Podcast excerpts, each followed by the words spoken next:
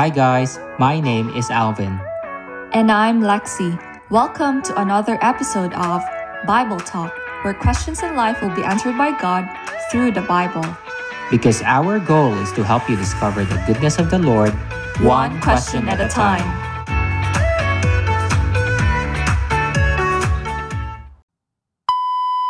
Hi guys, thank you for joining us this morning. And today's talk is centered on an age long mystery that everyone can relate to.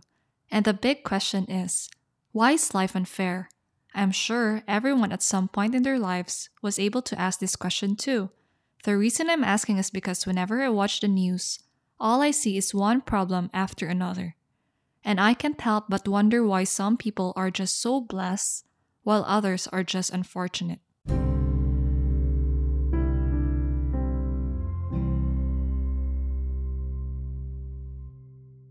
Oh, wow. You caught me off guard with that question.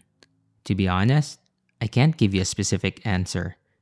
I mean, I could try to come up with a lot of possible explanations as to why you might think that life is unfair. But as to why it's specifically happening to you, that I don't know. I'm sorry for asking you this question, but I've always struggled to understand why things happen the way they are, and sometimes I just feel so helpless. I'm sorry to hear that you're having a hard time dealing with this, but allow me to share two things with you. First, don't beat yourself up for not being able to understand everything that's going on. Our very nature makes us want to understand all things so we can have a sense of control, and that's normal. Even the wisest man in the entire Bible admitted in Ecclesiastes chapter 8 verses 16 to 17 that he tried to understand everything that's happening on earth and you know what his ultimate conclusion was? He realized that nobody can understand what God does on earth. In short, there are simply things that a human mind cannot grasp.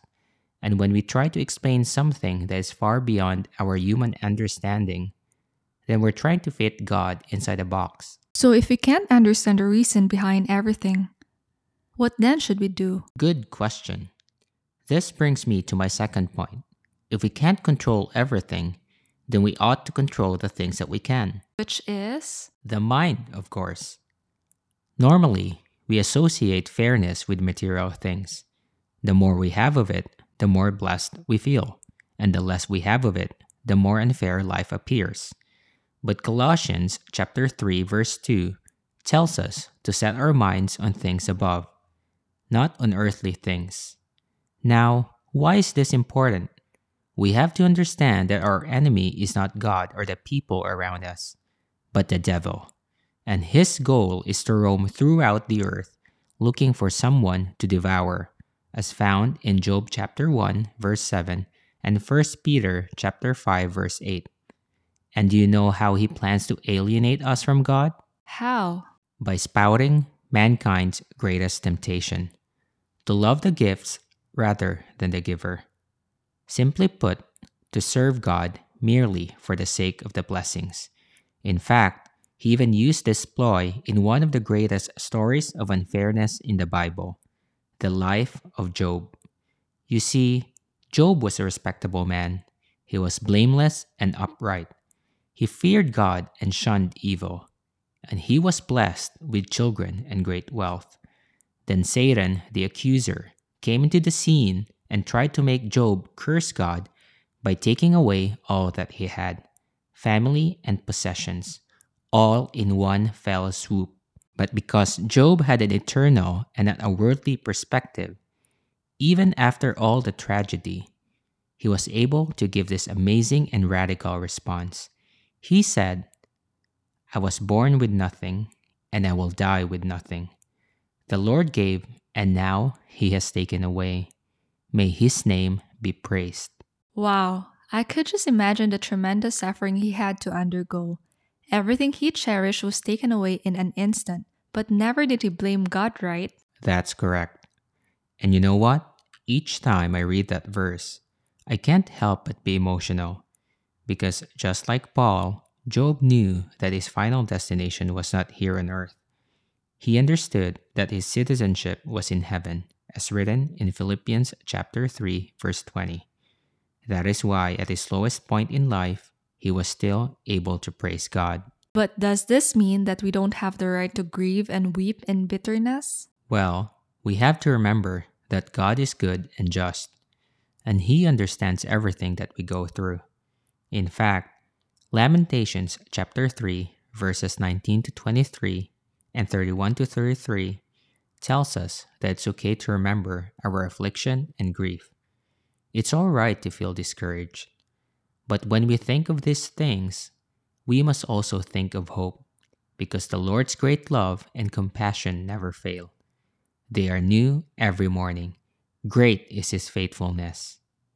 For no one is cast off by the Lord forever. Though He allows grief, He will show compassion, for He does not willingly bring affliction or grief to anyone. Amen. Thanks for the encouragement. I think I'm beginning to see a clearer picture now on how to respond if life seems unfair. And this is best summarized in Psalm 73, verse 26. Though my mind and my body may grow weak, God will always be my strength because He is all I ever need. Now that's the mindset that I want to hear. Good job. Praise God. I'm touched by today's topic because I know that God is talking to me. After I said that He is my portion, I felt His loving arms wrapped around me. To everyone listening right now, I want to end this message by saying that God loves you so much. He sees, knows, and understands your pain. Stand firm in your faith, and He will lift you up in due time. For just like Job, God is able to bless your current life more than the past, exceedingly abundantly above all that you can ask or imagine. If you have questions that you've been struggling to find answers to, send us a message and we'll let the Bible do the talking. See you all next Monday. God bless you. Bye.